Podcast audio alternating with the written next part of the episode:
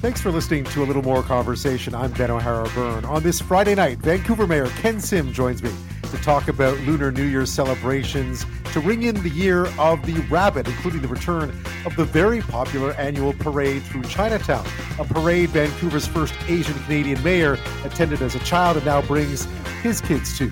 Canadian Music Hall of Fame and multi Juno Award winning artist Bruce Cockburn joins me to talk about his 50 years in music, some of his memorable moments, songwriting, being the father of an 11 year old, what she's making him listen to on the school run, and why he's heading out on tour, including seven stops in Canada from Victoria to Winnipeg next month. But first, big tech companies continue to slash thousands of jobs with Google, the latest to announce big cuts today, and Canadian tech companies are doing the same. What exactly is driving it? Will it leave the entire industry in better shape? And when will the layoffs stop?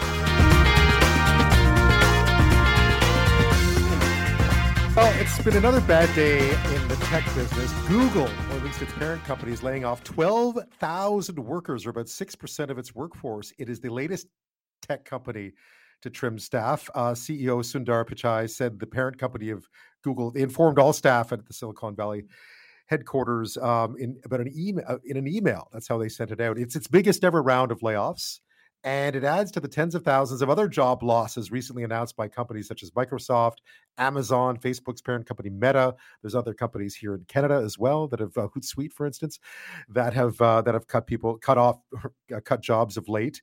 Um, Marissa McNeilans from the Women's Tech Collective Toast says workers in the sector had more power to negotiate better salaries and roles in recent years, but when tech companies were really growing fast. But says now with the job cuts, workers have lost that upper hand. For the last year and a half, two years, it's really been workers who have had the leverage and had the power and there was a shortage and now we're kind of tipping it the other way. Uh, indeed. Well, joining me now with more on this is Ritesh Kotak. He's a cybersecurity and technology analyst. Uh, thanks for joining us on this Friday night. Much appreciated. Oh, my pleasure. Thank you for having me. So we last we spoke, we were like, well, how much longer can this go on for? And well, we have our answer now. 2023, I think it's nearly 50,000 jobs already. What exactly is happening? Because if this were any other industry, people be, would be would be wondering what was going on. But here, here too, obviously. But that's a that's an awful lot of jobs. Yeah, and it's a bit of an anomaly as well in the sense that it was tech companies because our entire world went went digital at the start of the pandemic. If we kind of go back to March 2020, where everything went online and what they did was they did mass hiring and they made a bet. And the bet was our lives are going to be completely virtual, our employees are going to be online.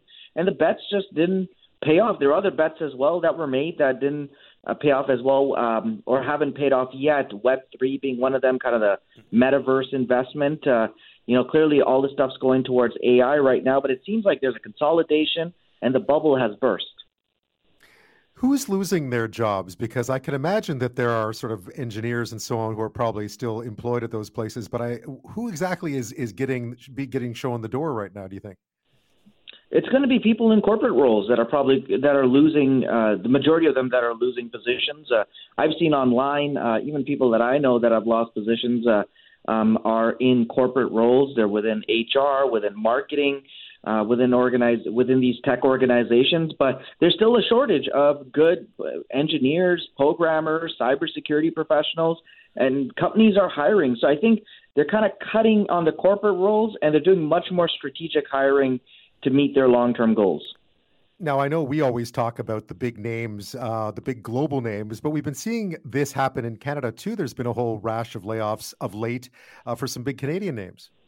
Yeah, and Canada is not immune to it as well. And even a lot of these tech companies, uh, they're laying off uh, employees in Canada as well. And we have seen the tech sector in in Canada essentially shrink. Some of the bigger the bigger companies have had to lay uh, employees off. And again, it's always seems to be in kind of like these corporate roles. The engineers and the people that are actually making the product, sales uh, sales roles, they seem to stay, but um, it's these corporate roles, and it's kind of this trend. It's not just Canada, it's not just the U.S.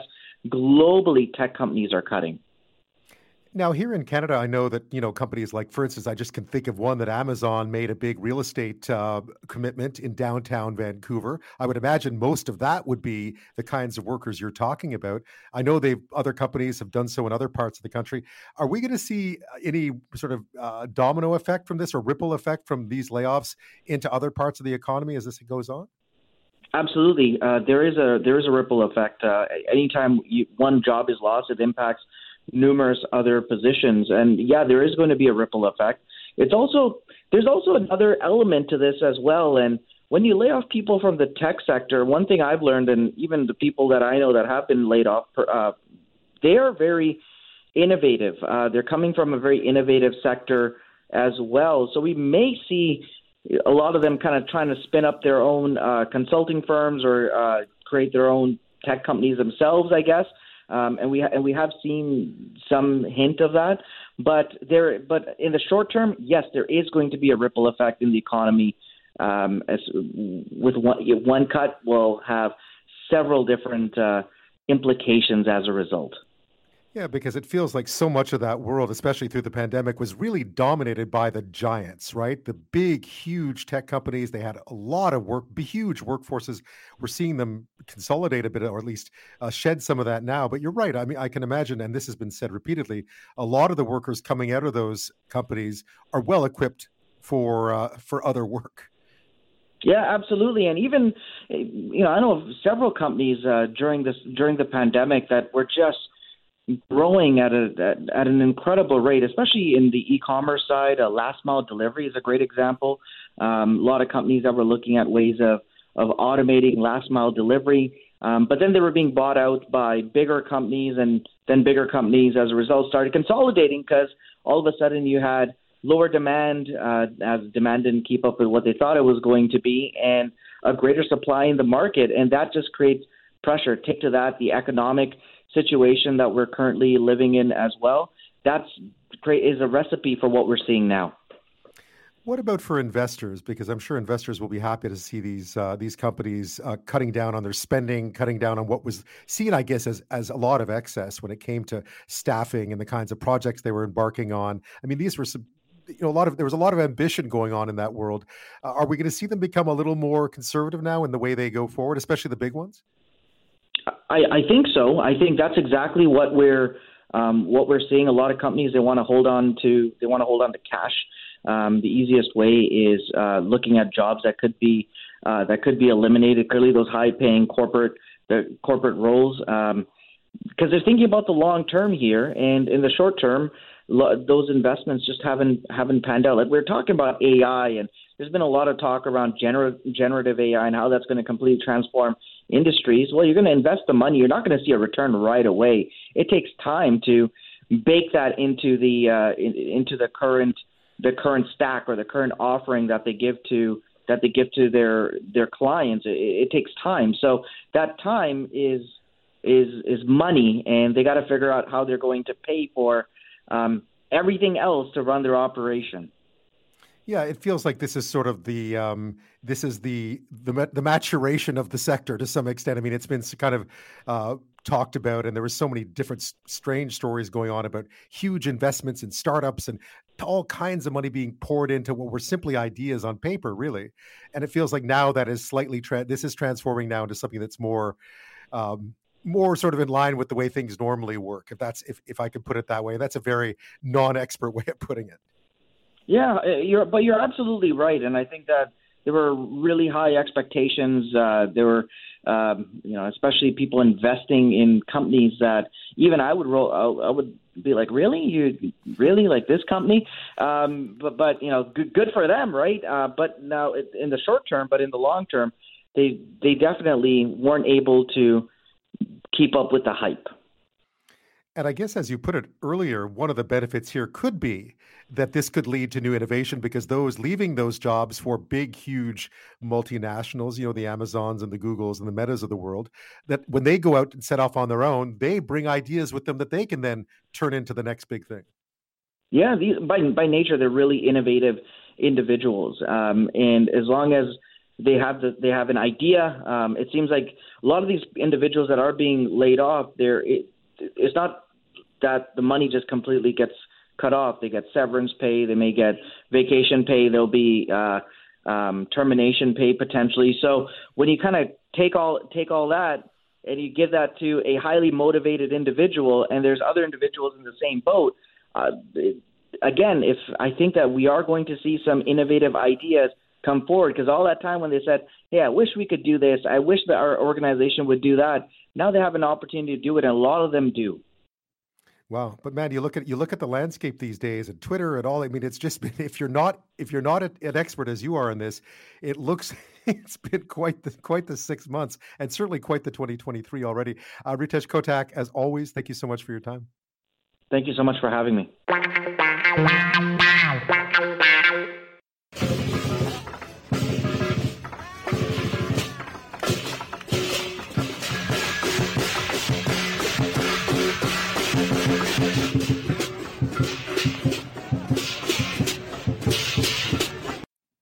Well, you know what that sound me- means. People around the world are getting set into set to ring in the year of the rabbit, or the new year at least. It is Lunar New Year this weekend. Uh, it officially kicks off on Sunday, the twenty second. When I first went to Beijing to work, we arrived right before Lunar New Year was early that year. It's early again this year, right about this time. So we had just arrived after you know Christmas and New Year's, and we wanted to go right to work, of course, and got there, and then it I, I, having not been in China for Lunar New Year, I had to explain to my bosses that wow, you know, the whole country is shutting down. I mean, literally, people are there are millions of people on the move, and we did stories on that, obviously. But it was such an incredible experience to spend Lunar New Year in Beijing that first time. Uh, the firecrackers, there were so many firecrackers going off that the next morning there was like a haze of smoke hanging over the city it, I don't think they allow as much of it anymore. They really started to crack down on the noise and the pollution, but it was just sort of it was like every holiday I'd ever seen, but much bigger and much brighter and much louder, and just the food. It was it was wonderful, and I always think of that every time Lunar New Year rolls around. Of course, there's all kinds of Lunar New Year celebrations going on here in BC, right across the country, right around the world. Um, it originated in ancient China, as we well know, and for many Asian cultures, it has become the most important festival of the year. I think by it's estimated 2 billion people will mark this day. Uh, celebrated in places including Vietnam, South Korea, Singapore, Malaysia, Thailand, Japan, Philippines, and Indonesia. Um, it is the year of the rabbit, of course. Not everywhere. That's a little bit complicated, but we'll stick with the year of the rabbit. In China, a symbol of longevity, peace, and prosperity. People born in the year of the rabbit are believed to be vigilant, witty, quick minded, and ingenious. And if you were born in 2011, 1999, 1987, 1975, 63, 51, or 39, it's your year. It's your year. And one place that is really gearing up to mark the occasion is Vancouver because the annual Lunar New Year parade is coming back. Um, and it's a return after, you know, a pandemic driven hiatus. Uh, here is Success Board Chair Terry Yung explaining all about it. After hundreds of uh, Zoom meetings and, you know, and Chinatown, this neighborhood, you know, really hard hit by the pandemic and hate crime. I think it means a lot for the residents and, and the businesses here to see the crowds come back.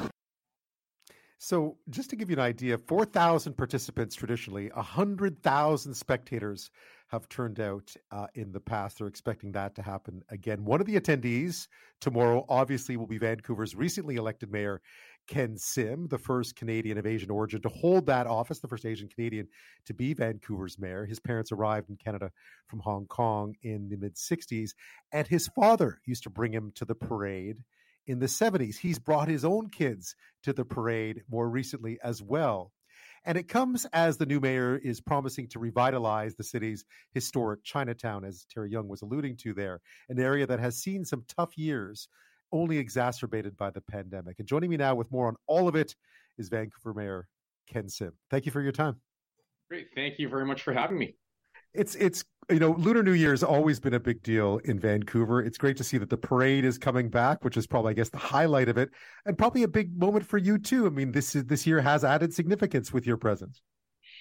Yeah, well, for a couple of reasons. Uh, first, personally, you know, I, am just super excited about it. It's been what about three years since we've actually uh, had a parade in person, and I remember growing up in Vancouver as a little kid. My dad used to take me to the parade, and that's when they used to have like tons of firecrackers and stuff going on. And uh, now I have kids, and you know, when they were smaller, we would take them to the parade all the time as well. So from that perspective, it's pretty cool. And then I think what you're alluding to as well is, um, I guess I'm Vancouver's first mayor of Chinese descent or Asian descent, and you know, originally, you know, when I when I first thought about it, I didn't think it was like I, I understood the significance of it, but it didn't really hit me till you know maybe about four days after the election, and just all the people that would come up to me, uh, well, um, not just Asian heritage, but uh, immigrant uh, backgrounds, who it, it, meant a lot to them, and they actually saw that there was someone that looked like them that had the same lived experiences in that office, and so you know, this whole thing coming together, it, it does have a lot more significance, not just me, but for entire communities. Yeah, tell me about the. I mean, we'll talk about the parade broadly. it, it is a very, if anyone's never seen it, it is a very impressive sight. The Lunar New Year parade in down through what is China's uh, the historical Chinatown, of Vancouver. What's it going to look like this year? I, I gather it's going to be pretty massive. Yeah, well, I, I think in, so. In general, um, I think a lot of people are going to be coming out. One of the great celebrations in the city of Vancouver, Chinatown Parade or not, it's just one of the most significant events in uh, in our city. It's an exciting time. It is. It is. I mean, it, it winds beyond Chinatown. By the way, it sort of has a route that goes beyond. It goes kind of through what is sort of da- parts of downtown Vancouver, or at least slightly off the downtown, but it's certainly a very busy part of the city. Tell me about being going to the parade as a kid, because that must have been. Uh, was it an annual thing that you just did? Your dad brought you down, you and your siblings. Yeah, well, it wasn't just for the Chinatown parade um, or the Chinese New Year parade. We used to go down there every single weekend, and every Lunar New Year, there would be a lot of celebrations in, in addition to the parade. So it, it, brings back pretty fond memories of seeing uncles and aunties and kids and getting the little red lacy uh, uh, envelopes with a couple of bucks in them. And, you know, you'd go and buy candy. So, you know, it, it brings back a lot of uh, great memories and back in the day. And, you know, Chinatown, uh, Vancouver's Chinatown was a very vibrant place where you know, the streets were crowded. You would literally have to jump off the sidewalk and walk along the road just to get by. It was so vibrant. And uh, in recent years, Chinatown has, you know, it, has been struggling a little bit. And then the, the pandemic really uh, hit the neighborhood hard. But there's going to be a bounce back. We're already kind of seeing it despite our challenges. Uh, it's a big focus of ours at the City of Vancouver to invest uh, to revitalize the entire neighborhood because it, you know it's important. It's important for the community. It's important for Vancouverites, and it's also important to our country. Like uh, this is not Chinese history. This is Canadian history. This is a very vibrant community, deep in Canadian history, and uh, we're looking forward to writing the next chapter of that incredible history. Yeah, and I look forward to we'll we'll talk about that too because you've announced some plans to try to revitalize. I think most people who've been to Vancouver have probably set foot in that part of town and could probably picture it. And it has fallen on hard, on slightly harder times of late. Um, but tell me a bit about about growing up with New Year, Lunar New Year itself. Do you? I mean, there's always food. You, you talked about the hong bao just now, the red envelopes with the money inside. I thought that was an incredibly cool tradition when I first got one, um, which yeah. was much much later than that. What about yeah. the food? Any good memories of of the food? Yeah, you, you know what? Uh, it, it, wasn't just during Chinese New Year. It was like basically every weekend, right? And you sort of, I'll use the Chinese uh, words. You know, we used to have dan tat, which is a, a dessert. Uh, the, like egg, a, the egg tarts, yeah, those are egg tarts, yeah, and there'd be char siu bao, so pork buns, and I always liked, I, I, love sweet and sour pork. So, you know, it, it's sort of a westernized kind of thing, but it, you know, that, that was Chinatown. That was great. And, um, also the, the smells around Chinatown back in the days, because, you know, there's like, there are a lot of, like it seemed like every every store sold vegetables or had char siu or or, or right. pork in in the window. So like the smells uh, that you'd have as well. It's uh, it's all these things that sort of came together and brought back really uh, fond memories of our childhood. Right. Uh, have you brought your kids to the parade? Oh yeah. Oh God, yeah. What's that like? Uh, they were a little. Uh, the first time I brought them, they were a lot smaller, so their eyes were wide open, and, and they did get freaked out a little bit by the the dragons because it was the first time. I, I think uh, the first time I went with my kids, uh, we only had two at the time. Now we have four, uh, and they're two and four years old, and so they were kind of freaked out. But they've uh, gotten to, you know, as time's gone on, they they love it. they're super excited, and let's just be honest, they're really excited about the red envelopes. Uh, who, who, wouldn't be? You know, I even I, the, since you were a child, I, I, know it's probably hard to remember back. I mean, hard to remember back, but you know, I can't really remember many things from things that happened in the you know early '80s. But it feels like the crowd must have changed. It feels like now the the the, the Lunar New Year parade is a full on, complete Vancouver from every walk of life, every background heads down for that parade. Yeah, and you know that that's Vancouver, and I'm sure you know that's Toronto. That's a lot of our major cities. Uh, before Chinese New Year was, uh, for the most part, for Chinese people, with a couple of you know uh, tourists or uh, locals uh, thrown in, just like a Vaisakhi parade uh, would have been. And now these things are, you know, we're you know Vancouver, you know, Canada is a lot different than it was in the 1970s, and so, you know, we uh, we celebrate uh, the diversity of our cultures and lived experiences, and we le- lean right on in. So when you come to uh, the Chinatown Parade, you're going to see people from all walks of life, from all different cultural backgrounds, celebrating the diversity that's Vancouver. And on this weekend, it will be the Chinatown Parade. Or the, the, the, Lunar New Year The Lunar New Year parade, right. Vancouver's Mayor Ken Sim is with us this half hour. We're talking about Lunar New Year. Of course, always lots going on in Vancouver uh, over the weekend uh, that is Lunar New Year. It, sh- it, shifts, right? It's, it's not always the same time. So this year it's a little bit early. Uh, here we are still in January.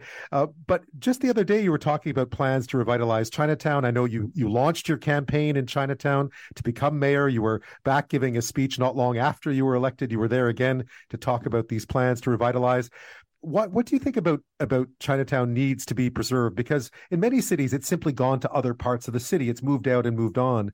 Why do you think it's important that Vancouver maintain um, a vibrant historical Chinatown?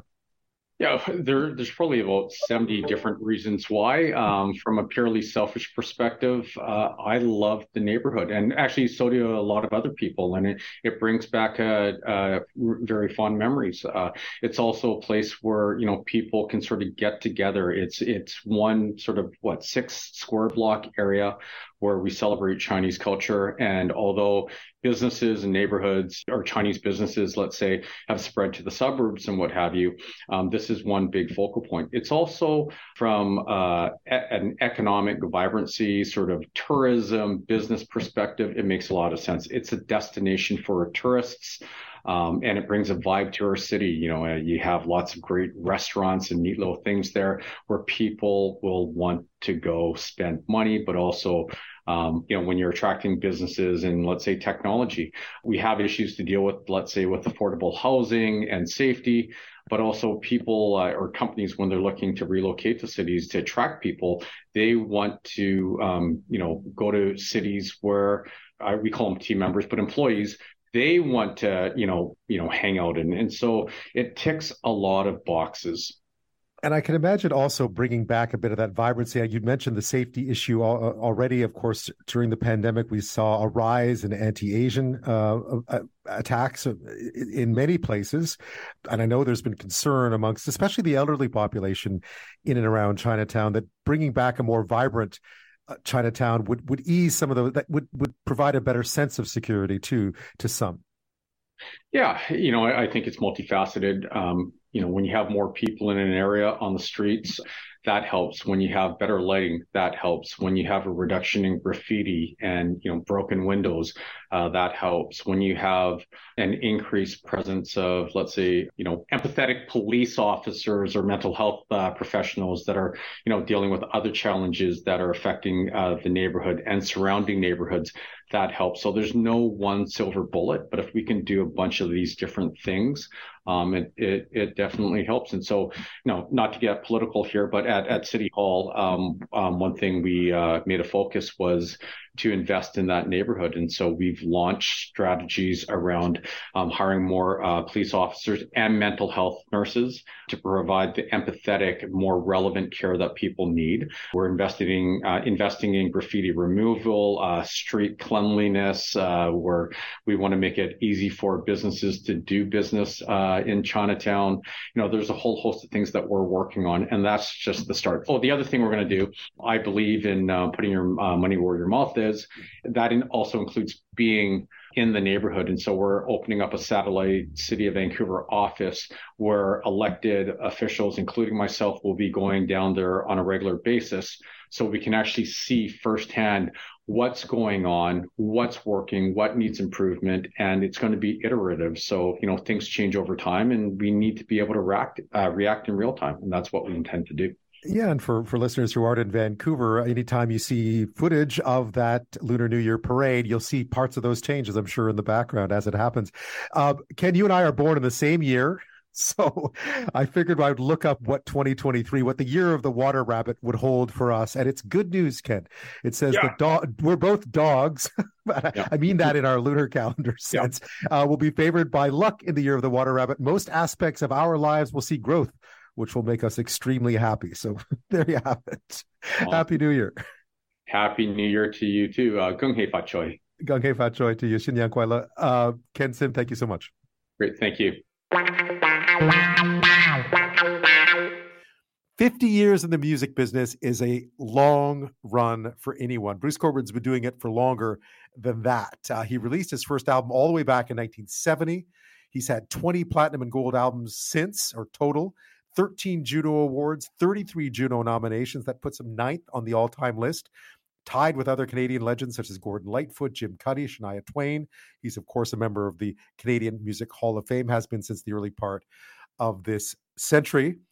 Uh, the 76 year old's latest album is called Rarities. It's a collection, as the title would suggest, it's a collection of tracks previously only available on his very limited edition Rumors of Glory box set. And he has new material ready for a new album that's going to be released later this year. He's, of course, best known in this country, as I was mentioning earlier. We all, I think, remember the first Bruce Cockburn track we heard. Mine was Wondering Where the Lions Are, because at the very moment when I was about eight or nine and discovered Top 40 and the charts, it was a big hit. Um, and it was a Canadian hit on American Top 40. I remember that vividly. So I remember that being my introduction. What a great introduction that was to Bruce Cockburn's music. Uh, but again, he lives in San Francisco now with his wife, his 11 year old daughter, who he talks about. Uh, his tour again kicks off in California, but makes stops in Victoria, Vancouver, Kelowna, Calgary, Edmonton, Saskatoon, and Winnipeg. The final stop of the scheduled tour was supposed to be a concert alongside David Crosby in Santa Barbara, California on the 22nd of February. Of course, Crosby passed away yesterday at the age of 81. So I started our chat by welcoming Bruce to the show and asking him about the, the death of David Crosby. Glad to be with you, Ben. Thanks. Thanks for asking. You know, I was uh, preparing, just reading a lot of stuff yesterday, watching some videos. YouTube, obviously, all your stuff's on YouTube, which is, which is, uh, you know, in some ways a real blessing if you're just digging into the digging into the crate, so to speak. And I saw some pictures of some images of you playing with David Crosby back in 1988 in Montreal, uh, playing "If I Had a Rocket Launcher." And uh, I was wondering, I mean, you've obviously crossed paths over the years. I think you had a date coming up uh, that you were going to play together. Tell me a bit about him. Yeah, I. We, that that path crossing has not been very frequent, but first time I met him was that event in 1988. It was a benefit for International Physicians for the Prevention of Nuclear War, which uh, was a charity that Crosby, Stills, and Nash were strongly supportive of. They were headlining the show, and it was me and Michel Rivard, a Quebecois singer songwriter, very right. good artist, and uh, and a band from Russia whose name I can't recall. Crosby liked the the song "If I Had a Rocket Launcher." They decided they were going to join me on stage to sing on it, and so they did. it was a lot of fun. But uh, I mean, as much as you can say a song like that could be fun. Uh, we've run into each other a few times over the years, but but not played together. I was actually really looking forward to this thing coming up that you mentioned. It was a uh, it's in Santa Barbara, California. The I, I, I, was a fan of the Byrds, and uh, I was certainly aware of Crosby, Stills and Nash, and then Crosby, Stills, Nash and Young, and and the songs that they made popular remain so. There, you hear them all the time. You know, I I, I mean, I assume probably that he just kept at it, and because he was good, he, he you know he was able to to keep it working. Yeah, which I mean, which brings us to your to a tour as well. I mean, it's it's amazing to think now back to the 70s and the 80s when when everyone was you know when this music was first a lot of this these records were being made. And here we are you know 50 years later after the well i guess it's a few years now that true north uh, celebrated its 50 years. But you're heading back out on tour. What made you decide that this was a, a good time to hit the road and see see crowds again? Ah that's what i do for a living. It's, it's, pretty much. I mean, uh, the, there's there's lots of things around this that can be said as well to answer your question. But mm-hmm. um, we toured a lot last year. Also, that was the big, you know, kind of the big opening after the two years of inactivity. The vibe was actually really great. A room full of people all kind of looking at each other, going, "Can we really do this?" A, a really wonderful sense of kind of uh, having come out from under things and uh, I don't know if that'll still persist uh, this year, but it certainly was was there, you know, in, in 2022. But really, I mean, I you know I tour. That's what I do, as I said, for a living, and so it's nice to be doing it again. yeah, is it different for you up on stage? Because I, I know I've been to some shows this year and last, and you're right. There's kind of a different thing. There's sort of a um, there's a bit of abandon that wasn't there for a while, and I think we sort of lost our. We didn't know what we had until it was gone during the height of the pandemic when we couldn't go see live music anymore. What's it like to be on stage and face that? It's exciting actually because there's a very positive vibe, and so far it's been that way anyway. Uh, that people bring to the shows, like they just there's so, much enthusiasm that it it's palpable from the stage. I'm there doing what I've always done. It's not routine. It's never been routine. You know, I, the main difference is is what comes from the audience. I mean, each audience has its own kind of person, collective personality in a way, mm-hmm. and and and when you're on stage, you kind of play to that personality. It's less true in a small venue like, like a coffee house, or even worse, somebody's living room, where you're you're looking people right in the eye. More of a sense of the individuals involved. But when you're in a concert hall or or uh, any large venue, then the, the audience kind of assumes a collective personality that that you can feel, and and what when a show works, it it works as a kind of there's a there's a bond that forms between me as the performer and that that collective identity. Yeah, I've noticed too that um, you know I went to see I think it was the B52s. They were on their final tour last year in in, uh, in Vancouver, and I was shocked by by just how there were so many different age groups there. It must be interesting to look out into that crowd and see, you know, obviously the kind of people you might expect to see um, at an art, you know, for for an artist who's been around for for a while, but but also to see new generations out there as well who've grown to appreciate your music, which would be something you might not know if you were sitting at home.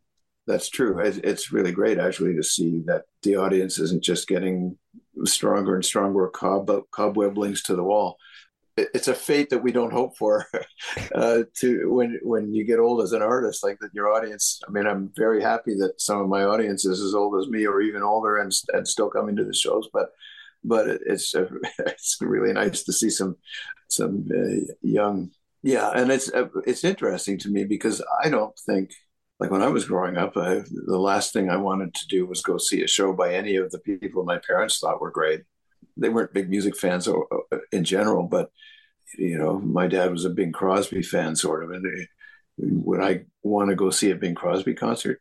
Well, I might now, but I wouldn't have back then. exactly. Yeah. So it's you know it's it's actually really gratifying that that these you know, younger people have grown up with the music and still like it. It's, yeah, I, I, don't think. Yeah, I don't think my dad would have gone to see a Percy Faith concert back in the day. Um, but you know, one of the things I found interesting looking at back at, so I was listening to some of some of you know songs from the early '80s that. Uh, the trouble with normal, of course, and then Ghost Town. You know, the, the lead singer of the Specials just passed away. Um, the Clash, uh, obviously, even even Springsteen, Mellencamp, uh, Billy Joel. Even there was a lot of songs that sort of had a lot of a lot of meaning to them that were recorded in that period of time. And I, don't want to sound like a like an old person now at 52, but I feel like there's less of that music out there, and maybe that's what the appeal is. That this was music that had a message without being too without being preachy either. You know, it was sort of a an interesting time in music, and you were right in the middle of it. Yeah, you, I listen to pop radio when I drive. I have an 11 year old daughter who I drive to school she likes she's into the pop music of now. So we we have that kind of radio on, and and I hear the stuff on the radio, and you know some of it's nice, and some of it's one or two songs actually that I that you hear over and over again are actually pretty good. A lot of it isn't, but that's always been true of of kind of mainstream pop. You know, from a songwriter's point of view, at least there's there's not a not a great emphasis on brains in those songs. You get some great dance grooves, and you get some sometimes really musical voices. Lewis Capaldi came on the radio this morning, and there's a, the the song they're playing currently of his. I, I, I'm not sure what the title is, but uh, just his voice and a piano, the whole record. Who, who would have imagined hearing that on AM radio, even in, the 80s or I mean, anytime after maybe I don't know when. Really, it's interesting that this that something like that can be a hit. I don't know what that means about where things might be going. It might mean a good thing uh, because I'm getting kind of tired of artificial drums. Yeah. I guess what's so interesting about it, and I think about the 50th anniversary of True North Records, which was a few years back, but you're celebrating it now, was that it was when you were talking about Lewis Capaldi and sort of this idea of of kind of the bedroom albums, right? So you just you think about Billie Eilish, who's sort of the, the ability of artists now because of technology to make great sounding records with very little money in very small places. That just wasn't the case back in the day, and and the whole True North story was pretty remarkable that you managed to help make that happen and create a space in Canadian music for the kind of music that you wanted to play and clearly other people wanted to hear. Yeah, I mean, I, I, I, back then it just seemed like the thing to do. I, the, I wanted to make an album so that I could get rid of the songs that were choking up my head. I'd written, but I've been writing all these songs. This is in in 1969, let's say, uh, and and leading up to that, I was desperate to get to create kind of space for new songs to come in because I had I had a, most of the songs I'd written were drivel and and well mercifully never be heard by anyone. But but there were a few good ones, and and uh, you know I just needed to make room for more. But and it was a naive thought, of course, because when you record songs, that isn't what happens. They'll make you sing them over and over. But anyway, we got one thing led to another, and I ended up hooking up with Gene Martynec, who produced the album, and Bernie Finkelstein, who wanted to start a record company. So that album, my first album, was the first album on True North Records. And that was we recorded it in late 1969 came out in 70 so that so 2020 was supposed to be the 50th anniversary and, and was but nobody was touring. So we had to wait a couple of years. That started uh, all through all through last year we were kind of doing the 50th anniversary tour. I'm not sure i can still think of it that way now because although there's lots of places that we didn't get to uh, at that point but all this time later, I mean, uh, my album, that first album, was deliberately simple. I just wanted to make an album like the people whose albums I loved listening to, like like the old country blues guys, Mississippi John Hurt or Bill Broonzy or Brownie McGhee and Sonny Terry. I wanted just an album of me playing songs, which was very convenient for somebody that wanted to start a record company and needed, you know, needed to come up with money from somewhere. It didn't take much so we we got it started and it went on from there. The the CRTC regulations that required Canadian content came along at a very timely, in a very timely way for me and other people that were starting out around the same time because there wasn't any Canadian record industry to speak of. I mean, there were big record companies there to market American stuff in Canada. The, nobody was really supporting Canadian artists the, on that front. And but when the regulations came in, all of a sudden, overnight, there was a Canadian music industry, and Bernie, my manager, was very adept at navigating that industry and became a, a, an integral part of it. And you know, so I think that as much as anything else has allowed me to keep doing what I do and and have a public profile doing it my first memories of, of your recordings i mean i guess i must have been listening to i must have discovered top 40 radio when i was about eight. My dad was in the music business but i kind of we had lots of records in the house always. But i think it was when wondering where the lions are hit american when i heard casey Kasem say your name i think and that was the age you're at right? Not too much younger than your daughter is now when you're really into pop music. It matters to you. And i remember hearing you on american top 40 and, and realizing you were canadian. I think you might have been one of the first canadian artists i was ever aware of to hit the charts. And i thought it was such a big deal what was it like for you as an artist to to see that sort of? I mean, you, you started off in 1970 with sort of a, an idea of making an album. You know, nine years later, you know, you're on Billboard. Yeah, it's interesting because it, I mean, the pattern had been like around the time I was starting out for artists to go to the states and get famous, and then they'd be accepted in Canada. That was true of uh, of Neil Young, of Joni Mitchell, of uh, Leonard Cohen to some extent. Uh, he was pretty known as a Canadian writer before he'd made a record. The exception was Gordon Lightfoot, who kind of really had a profile in Canada more than anywhere else at first, and then it spread from from there. But but uh, I just felt like having to go somewhere else to get a stamp of approval and then come back to your own country seemed like a dumb thing. So I didn't want to do that. I wanted to, uh, to establish whatever audience I was going to get in Canada before before I looked elsewhere and that's that's what we did. And by the end of the '70s, I had a national audience in Canada, and that's really kind of what gave "Wondering Where the Lions Are" the the energy to be a hit, I guess. And then then it got on the Billboard charts in the states. So there was a lot of there were some peculiar maneuverings done by the American record company to get that to happen, but but uh, in, in effect the plan worked because you know, I, it wouldn't have worked if I'd have been in a hurry to get a lot of money soon, fast, it, uh, or to become very famous overnight, quote unquote. I didn't have that ambition, so it, that let me off the hook in terms of having to go somewhere else to, you know, for, for that stamp of approval. But but it worked very well in the end, and and by the end of that of the seventies, I was able to tour out at first limited to a limited degree and then more and more extensively and that continues. Yeah you live in the us now right? I mean you, i think you became yeah. a U, us citizen obviously your family you have a family there. Um, you were there for covid i gather you were there for for the trump years. Um, how's that been? Uh, interesting. I, I, I had lived in the states in the '60s, uh, going to music school in Boston for a couple of years, and uh, and I thought I don't want to live in this country. This this is it's a ridiculous place. I mean, there's a lot of great things about the states. And, and growing up Canadian in, in the era when I grew up, we had a very ambivalent attitude about it. On the one hand, we were we felt superior because of our connection to Mother England, and uh, we felt uh, insulated from a lot of stuff. But at the same time, we envied American cars and guitars and music and and films and all that stuff. So in the '60s in in this in Boston, it, it's this is the middle of the Vietnam era. People were getting drafted. People were coming back from Vietnam in, in uh, you know deplorable condition, and and uh, terrible things were being done in that country.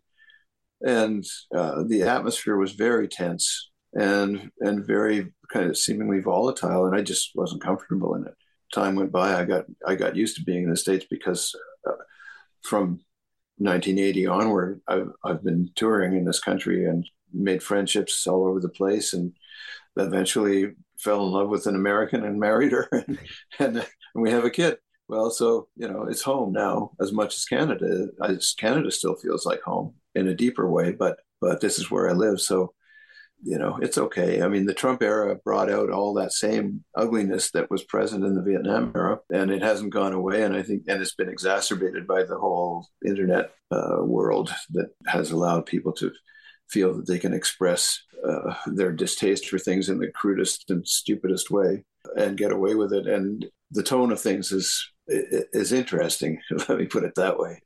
It's interesting when you mentioned it because I read an article not that long ago about why there were no protest songs that came out of the last five or six years. I mean, you think back to the time that you were first in, in the US and in Boston, and you think about, you know, for what it's worth or any of those great protest songs in the 60s. And then you fast forward, you know, 50 years, and there was very little protest music out, at least not much that became mainstream in that whole era. Do you think the whole advent of social media and so on has sort of taken away the need, not the need for it, but at least the avenue for it that people just don't feel um, that so much is said so fast now that you don't actually need a song to kind of encapsulate the the national mood, so to speak. That's likely a factor. I I, I don't know. My sense is that there's the people are writing those kinds of songs. They're just not getting heard. The window's not open for that right now. I, I mean, over the years, I've seen it come and go a few times where as you said, in the 60s, there was great tolerance for songs like that. I mean, it went to, to kind of gross extremes, like uh, sometimes uh, the edge of destruction was that oh the eve of, eve of, destruction yeah. The eve, the eve of destruction yeah like that's just i mean it's kind of a terrible song. Not that that was wrong to rant about that they just didn't do it very well. But you know it that was kind of an extreme of the commercialization of of the notion of protest. And then you know little by little that window kind of closed the media folks got tired of writing about that stuff and the you know radio moved on to other things. So you know every now and then in the punk era it came back. You could have songs that we didn't think of the same way because it wasn't american singers with acoustic guitars. It was it was reggae or rock bands. Uh, and then that window kind of closed again and everybody got interested in just making money. And that's what we heard all about or, or, or getting laid. And we heard about that. And, and uh, which is of course a perennial I, would, anyway, I, would, imagine yeah, exactly. nobody ever gets tired of hearing about that apparently no no yeah that that one's forever but um, I think there's a lot of people, a lot of artists who that have things to say about what's going on right now. But there's not AM radio that used to play pop music now is mostly talk. So uh, you know, where do people hear that stuff? I don't know. I, I are there clubs? Not really, because COVID killed all the clubs. So yeah, I, I, was thinking back to the '80s. You know, even at the time when you were hearing sort of, um, you know, when when Scarecrow was out, so was Two Tribes by Frankie Goes to Hollywood, which was a great song, but it sort of took the protest song to um, sort of more comical sides, right? Uh, you, yeah. you, mentioned you mentioned clubs and so on. You know, the Vancouver Folk Festival is not happening this year. Are you when you look out at the landscape of? I mean, I mean, I know this whole tour is booked, but when you look at it about at the live music landscape, is it getting is it getting tougher out there? Are you worried that a lot of those venues are going away, the kinds of places you would have played 50 years ago? It's a concern. I mean, are they going away faster than me? I'm not sure. I'm getting pretty old.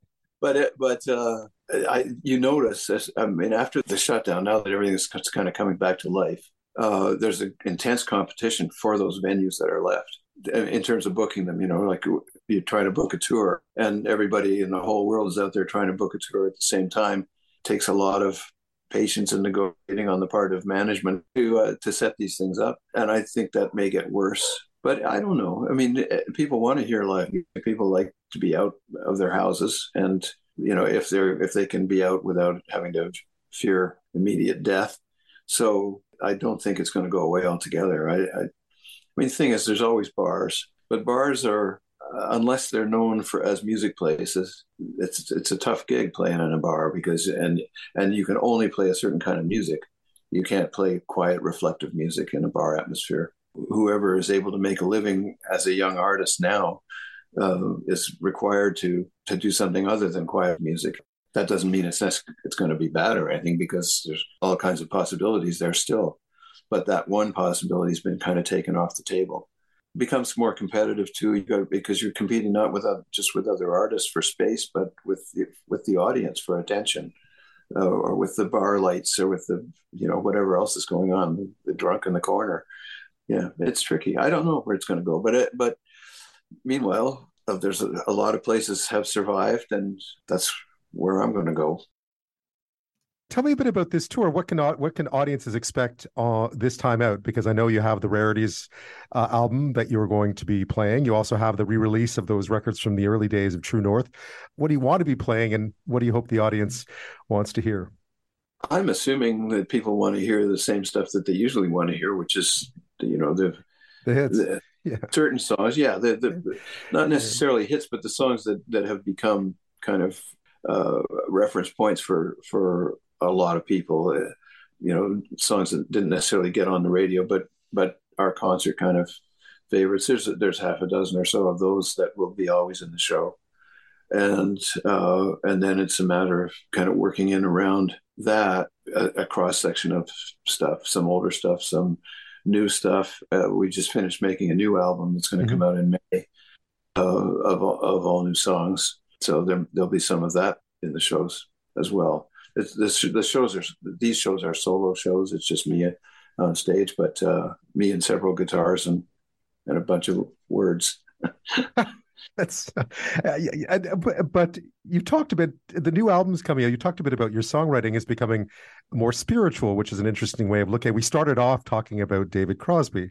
Uh, someone just texted me to say that someone, a friend of his on CNN, had been saying he'd spoken to David and he was looking forward to that concert that I think you, that you were playing in Santa Barbara near the end of February. That he was, I don't think he played live much anymore. I think he said he was really looking forward to that day. You were saying that your stuff has become more spiritual now. That you sort of songs evolve with time. Songwriting evolves with time. Sure. I mean, I, I, I the spirit's always been there, right? Mm-hmm. It's, it's there on the first album, less specific than it than it has been at other times, maybe, but but certainly there. You know, I write about life as I as I know it, so that includes the spiritual. You know, includes love songs. It includes, you know, observations on, on thing what people think of as political or social situations. Uh, that all continues. I, I, my own sense of my relationship with the divine has certainly evolved over the years and continues to. Uh, in terms of what shows up in the songs, uh, I guess that that evolution is reflected there too. If, if if anybody wants to look for it, I'm not writing these songs to to be a missionary particularly. Uh, it's it's because it's all part of life having an 11 year old you were talking earlier about your 11 year old daughter and her sort of controlling playing pop in the car on the way to school. Does she have does she have a favorite bruce cockburn song? Does she does she list like your stuff? I remember at that age you know of course i rebelled against the music my dad listened to. You spoke earlier about not wanting to listen to the music that your parents listened to. What does your 11 year old think of of your songbook? She has seen a lot of shows. She's she's been coming on the road with i mean less so now because as she goes up through a school career and she doesn't have the same freedom of movement that that she did before earlier. But uh, she she came on tour for the first time when she was two months old. Wow. And uh, she I, we have a friend uh, uh who comes along when uh, generally it, it, you need somebody there I need somebody there to, to to help with her if I'm she can't just come on the road. She, soon she will be able to, but she's too young still. Uh, so somebody has to come out and kind of help look after her when my wife can't do it, which is most of the time. So we have a friend who comes, and uh, my daughter and and the, and our friend will take notes at the shows. They they listen to the sound checks. They make lists of all the songs oh, wow. I sang, and and I mean it, it, she's totally into it. How long that will persist now that she's discovered uh, a world of pop music with her peers, where they're they you know they they talk about the latest records and and who who they want to dress like and all that sort of stuff. I mean, that's probably going to change, but it's it's nothing like what the atmosphere was when I grew up. It's like she, she's very aware of it. I, I don't know if she has a favorite song. She hasn't said lately that I can recall, but she she did she did approve of our choice for the new album though. She informed me of that. Oh, good. you need that seal of approval for sure. Uh, uh, Bruce Cockburn, we look look forward to having you back uh, on this side of the border for uh, for these concert dates coming up. Uh, thank you so much for your time today. I'm really looking forward to it too. Thank you.